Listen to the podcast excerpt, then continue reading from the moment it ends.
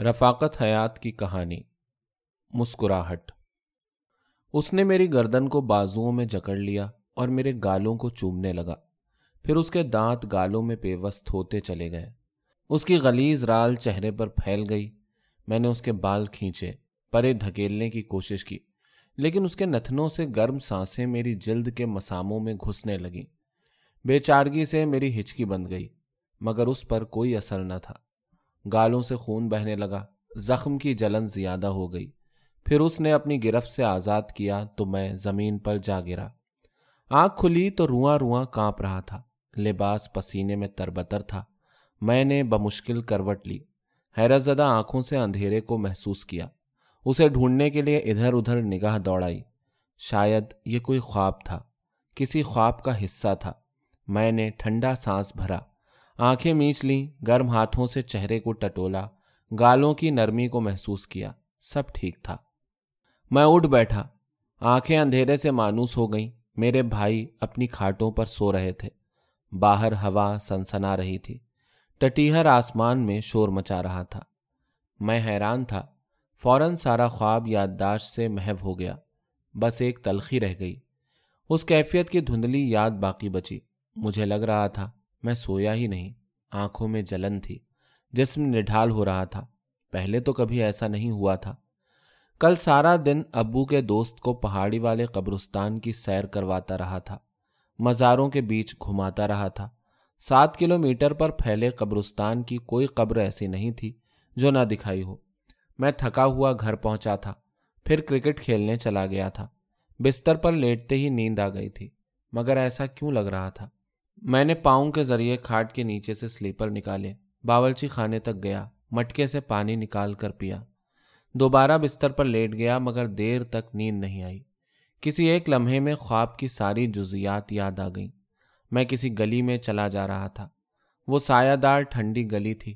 میں ایک خوبصورت عمارت کو دیکھنے ٹھہر گیا۔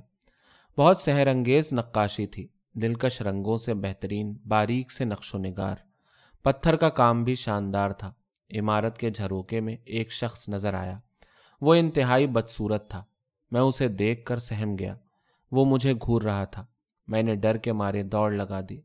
پل بھر میں جانی پہچانی گلیاں اجنبی ہو گئیں۔ مجھے لگا کہ وہ میرے پیچھے آ رہا ہے۔ میں نے مڑ کر بھی نہیں دیکھا۔ گلیوں میں اندھیرا پھیل گیا۔ مجھے گھر کا راستہ نہیں مل رہا تھا۔ میں دوڑتے ہوئے کسی چیز سے ٹکرا گیا۔ میں نے سر اٹھا کے دیکھا تو آگے پتھر یا دیوار نہیں تھی۔ بلکہ وہی شخص کھڑا تھا۔ اس نے مجھے بازوؤں میں جکڑ لیا اور اپنے سوکھے ہوٹوں سے گالوں کو چومنے لگا۔ میں نے بہت کروٹیں بدلی مگر سو نہ سکا۔ کھاٹ سے اترا اور دروازہ کھول کر باہر نکل گیا۔ آسمان پر چاند نہیں تھا۔ ستارے ٹمٹما رہے تھے۔ ہوا دیواروں سے ٹکرا رہی تھی۔ سہن میں رات کی رانی کی خوشبو پھیلی ہوئی تھی۔ میں نے افسردگی سے مہمان خانے کی طرف دیکھا۔ اس کے دروازے تک گیا۔ میں خوف زدہ تھا۔ یا ڈرپوک آدمی تھا۔ میرے اندر اس وقت بھی غصہ یا نفرت نہیں تھی، بس ایک سبکی کا احساس تھا۔ میری آنکھوں میں آنسو بھر آئے۔ مجھے نیند سے جگانے کے لیے آوازیں دی جا رہی تھیں۔ پہلے چھوٹے بھائی بلاتے رہے، پھر امی نے لحاف اتار کر مجھے جھنجھوڑا۔ میں اٹھ بیٹھا، مگر جسم ٹوٹ رہا تھا، سر بوجھل تھا۔ میں نے کہہ دیا اچھا جاگتا ہوں۔ آوازیں تھم گئیں، میں لحاف تان کر لیٹا رہا۔ شاید میری آنکھ لگ گئی۔ ابا کی گرجدار آواز نے ہڑبڑا دیا۔ ساجد، اب اٹھ جاؤ، مہمان کو ناشتہ کروانا ہے۔ میں بستر سے اتر کے غسل خانے کی طرف چلا گیا۔ آئینہ دیکھا تو آنکھیں سوجی ہوئی تھیں اور چہرہ زرد ہو رہا تھا۔ میں نے رگڑ کر چہرہ دھویا، آنکھوں پر پانی مارا۔ مجھے غصہ آ رہا تھا کہ دوسرے بھائی موجود تھے۔ پھر مجھے کیوں مہمان کی خدمت پر معمور کر دیا گیا؟ ٹھیک ہے، انہیں اسکول جانا تھا، لیکن ابھی تو بہت وقت پڑا تھا اس میں۔ مہمان ابو کا دوست تھا۔ وہ خود کیوں نہیں اس کے لیے چائے ناشتہ لے کر جاتے؟ میں نے کل کا سارا دن اس کے ساتھ گزارا تھا۔ یہ کافی نہیں تھا کیا؟ ہماری عمروں میں فرق تھا۔ میں اسے کھل کر کوئی بات نہ کر سکا تھا۔ وہ مجھے اچھا بھی نہیں لگتا تھا۔ مگر کیا کرتا؟ ابو کا دوست جو تھا۔ کاش بی اے کا امتحان اتنی جلدی نہ ہو گیا ہوتا۔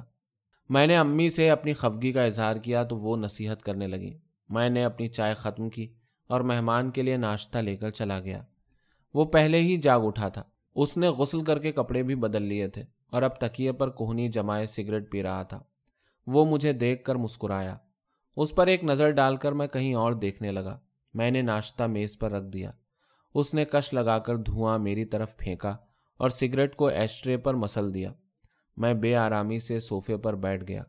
اس نے پراٹھے کا نوالا توڑا، اسے دہی میں ڈبویا اور منہ میں ڈال کر چبانے لگا۔ میں بار بار پہلو بدل رہا تھا۔ میں کمرے سے نکل بھاگنا چاہتا تھا۔ اس کی نوالا چبانے کی آواز مجھے ناگوار لگ رہی تھی، لیکن مجھے ناشتہ ختم ہونے تک بیٹھنا تھا اور برتن واپس لے کر جانے تھے۔ مجھے بچپن سے یہی سکھایا گیا تھا اور میں اب تک اس پر عمل کرتا آیا تھا۔ مگر آج یہ ذمہ داری نبھاتے کوفت ہو رہی تھی۔ مجھے نہ جانے کیوں لگ رہا تھا کہ مہمان مجھ پر حملہ کر دے گا۔ شاید وہ جان بوجھ کر آہستگی سے نوالے چبا رہا تھا۔ میں نے خود کو پورا مرد ظاہر کرنے کے لیے ناف کے نیچے کھجایا بھی، لیکن پریشانی کم نہ ہو سکی۔ اس نے ابو کے متعلق پوچھا تو میں نے بتا دیا کہ اٹھ گئے ہیں اور تیار ہو رہے ہیں۔ وہ ناشتہ ختم کر کے غسل خانے کی طرف گیا تو میں برتن اٹھا کر نکل آیا۔ وہ ابو کے ساتھ گاڑی میں بیٹھا تھا۔ ابو نے کار اسٹارٹ کی۔ میں نے پوچھ کا گیٹ کھول دیا۔ گاڑی میرے نزدیک سے گزری تو وہ مجھے دیکھ کر مسکرایا۔ میں گلی کے کونے تک کار کو دیکھتا رہا۔ پھر وہ موڑ کاٹ کے غائب ہو گئی۔ وہ کیوں مسکرا رہا تھا؟ اس کی مسکراہٹ کا مفہوم کیا تھا؟ ہم نے وہ رات پلیٹ فارم پر گزاری تھی۔ ہم اسکاؤٹنگ کی جمبوری میں شرکت کے لیے جا رہے تھے۔ صبح کو پتا چلا کہ ٹرین لیٹ ہو گئی ہے۔ میں پہلی مرتبہ گھر والوں کے بغیر لمبے سفر پہ نکلا تھا۔ ہم رات بھر ٹرک سے سامان اتار کر پلیٹ فارم پر پہنچاتے رہے تھے۔ اسی لیے سوتے وقت گھر کے بستر کی نرمی یاد نہیں آئی تھی۔ صبح کو آنکھ کھلتے ہی سوچا تھا کہ ہم کہاں ہیں۔ پھر ساری بات یاد آ گئی تھی۔ میں اپنے بیگ سے ٹوتھ پیسٹ، برش، صابن اور تولیہ نکال کر پانی کے نل پر لگی بھیڑ میں شامل ہو گیا تھا۔ میں نے اپنی نئی چیزوں کا دوسروں کی چیزوں سے موازنہ کیا تھا۔ مجھے اپنی چیزیں پسند آئی تھیں۔ پھر ہمارے اسکاؤٹ ماسٹر اسٹیشن سے باہر ہوٹل میں ناشتہ کروانے لے گئے تھے۔ مجھے وہ گھر کے ناشتے سے لذیذ معلوم ہوا تھا۔ ہم لوگ ماسٹر صاحب کی تمبی کے باوجود اسٹیشن پر دندناتے پھرتے تھے۔ وہ جگہ ہمارے لیے حیرت انگیز تھی۔ پلیٹ فارموں کے بیچ پٹریوں کا جال بچھا تھا۔ رنگ برنگے ڈبوں والی گاڑیاں کچھ دیر ٹھہر کر چلی جاتی۔ میں ہر گاڑی کے ڈبے گننے لگتا۔ شور مچاتے اکیلے انجن عجیب نظر آتے، جیسے بوگیوں کی جدائی میں شور مچا رہے ہوں۔ ہر نئی ریل کے ساتھ پلیٹ فارم لوگوں سے بھر جاتا۔ وہ دروازوں سے اس طرح چھلانگے مار مار کر اترتے، جیسے ریل برسوں بعد کسی اسٹیشن پر پہنچی ہو۔ وہ چائے کے اسٹالوں پر مکھیوں کی طرح بھن بھنانے لگتے۔ میں اپنے ساتھیوں کے منع کرنے کے باوجود ریل پر جا کھڑا ہوتا، جھک کر گزرتی ہوئی بوگیوں کو دیکھتا۔ اس طرح پل بھی ریل گاڑی کے ساتھ چلتا محسوس ہوتا۔ میں بھانت بھانت کے لوگوں کے مشاہدے سے لطف اندوز ہوتا۔ جوگی، سپاہی، فقیر، قلی، ہر کوئی اپنے منفرد حلیے میں تھا۔ مجھے ریلوے کے نیلے کوٹ والے افسروں نے مروب کیا تھا اور میں نے ان جیسا بننے کی خواہش بھی کی تھی۔ میں نے صبح کو وہ سامان بھی غور سے دیکھا، ہم جسے رات بھر ڈھوتے رہے تھے۔ چار مختلف رنگوں والا ملک کا نقشہ بہت اچھا لگا تھا، جس کے چاروں حصے الگ ہو جاتے تھے۔ خیمے، موٹے موٹے بانس، لکڑیاں، رسیاں، جھنڈیاں، قومی رہنماؤں کی تصویریں۔ میں لارڈ بیڈن پاول کی تصویر کو دیر تک دیکھتا رہا تھا۔ ہمارے بستروں اور تھیلوں کا ڈھیر بھی ایک طرف لگا ہوا تھا۔ اسکاؤٹ ماسٹر نے مجھے سامان کی نگرانی پر معمور کر دیا۔ دو لڑکے اور بھی تھے۔ میں کچھ دیر بستروں پر اونگتا رہا، پھر ایک ہم جماعت کی منت کر کے اسے اپنی جگہ کھڑا کر دیا۔ بہت سے لڑکے اپنے کیمرے ساتھ لائے تھے۔ وہ ادھر ادھر تصویریں کھینچتے پھر رہے تھے۔ میرے پاس کیمرہ نہیں تھا۔ زبردستی تصویر بنوانے کی کوشش میں کچھ لڑکوں نے دھتکار دیا تھا اور کچھ نے بخوشی اپنے ساتھ لے لیا تھا۔ میرے گھر میں کیمرہ تھا، لیکن بڑے بھائی نے خراب کر دیا تھا۔ میں پل پر جا کھڑا ہوا اور چلتی ہوئی ریل گاڑی کو دیکھنے لگا۔ کچھ فاصلے پر ایک لڑکا ریلوے اسٹیشن کی تصویریں بنا رہا تھا۔ میں اداس ہو گیا۔ سیڑھیاں اترتے ہوئے مجھے اپنا نام سنائی دیا۔ میں نے پلیٹ فارم پر نگاہ دوڑائی۔ مڑ کر پل کی طرف دیکھا۔ کوئی بھی نہیں تھا۔ میں دو چار سیڑھیاں اترا تو کسی نے پھر میرا نام پکارا۔ وہ پل پر دوڑتا میری طرف آ رہا تھا۔ تیزی سے سیڑھیاں پھلانگتا میرے پاس پہنچا۔ میں نے اسے نہیں پہچانا تھا۔ وہ میرے ابو کا دوست تھا۔ میں نے مسکراتے ہوئے مسافہ کیا۔ اس نے میرے کندھے پر ہاتھ رکھ دیا۔ وہ مجھے یہاں دیکھ کر حیران تھا۔ میں نے جمبوری کے متعلق بتایا۔ اس نے اسٹیشن سے باہر ہوٹل میں چلنے کی پیشکش کی۔ میں شرماتے ہوئے اس کے ساتھ چل دیا۔ اس کا قد مجھ سے لمبا تھا، پھر بھی اس نے میرے کندھے سے ہاتھ نہیں ہٹایا۔ اس کا بار بار میرے گالوں میں چٹکی لینا بھی مجھے بہت ناگوار لگا تھا۔ میں ہوٹل میں اس کے مقابل نشست پر بیٹھا، مگر وہ اگلے ہی لمحے میرے ساتھ والی کرسی پر بیٹھ گیا۔ اس نے میرے ہاتھ پر اپنا ہاتھ رکھتے ہوئے پوچھا، کیا کھاؤ گے؟ جو دل چاہے بتاؤ۔ میں نے بتایا کہ ناشتہ کر چکا ہوں کوکا کولا پیوں گا۔ وہ بتانے لگا کہ اسی شہر میں نوکری کرتا ہے۔ اسٹیشن کے نزدیک ایک مکان میں رہتا ہے۔ بیوی بچے گاؤں میں ہیں۔ اس نے مجھ سے پوچھا، کسی بھی چیز کی ضرورت ہو تو بتاؤ۔ میں نے لجاتے ہوئے کہا، میرے پاس کیمرہ نہیں ہے۔ آپ کے پاس ہو تو دے دیں، واپسی پر لوٹا دوں گا۔ وہ ہنستے ہوئے بولا مکان میں رکھا ہوا ہے۔ چلو، میں تمہیں دے دیتا ہوں۔ اس نے میرا ہاتھ پکڑ لیا۔ میں اس کے ساتھ چلنے لگا۔ میں خوش تھا۔ کیمرہ مل جائے گا تو میں اپنی تصویریں کھینچ سکوں گا۔ جس شہر میں جمبوری لگ رہی تھی، وہاں بہت سے تفریحی مقامات تھے۔ خوبصورت جگہیں تھیں۔ میرے پاس کیمرہ دیکھ کر دوست حیرت میں پڑ جائیں گے۔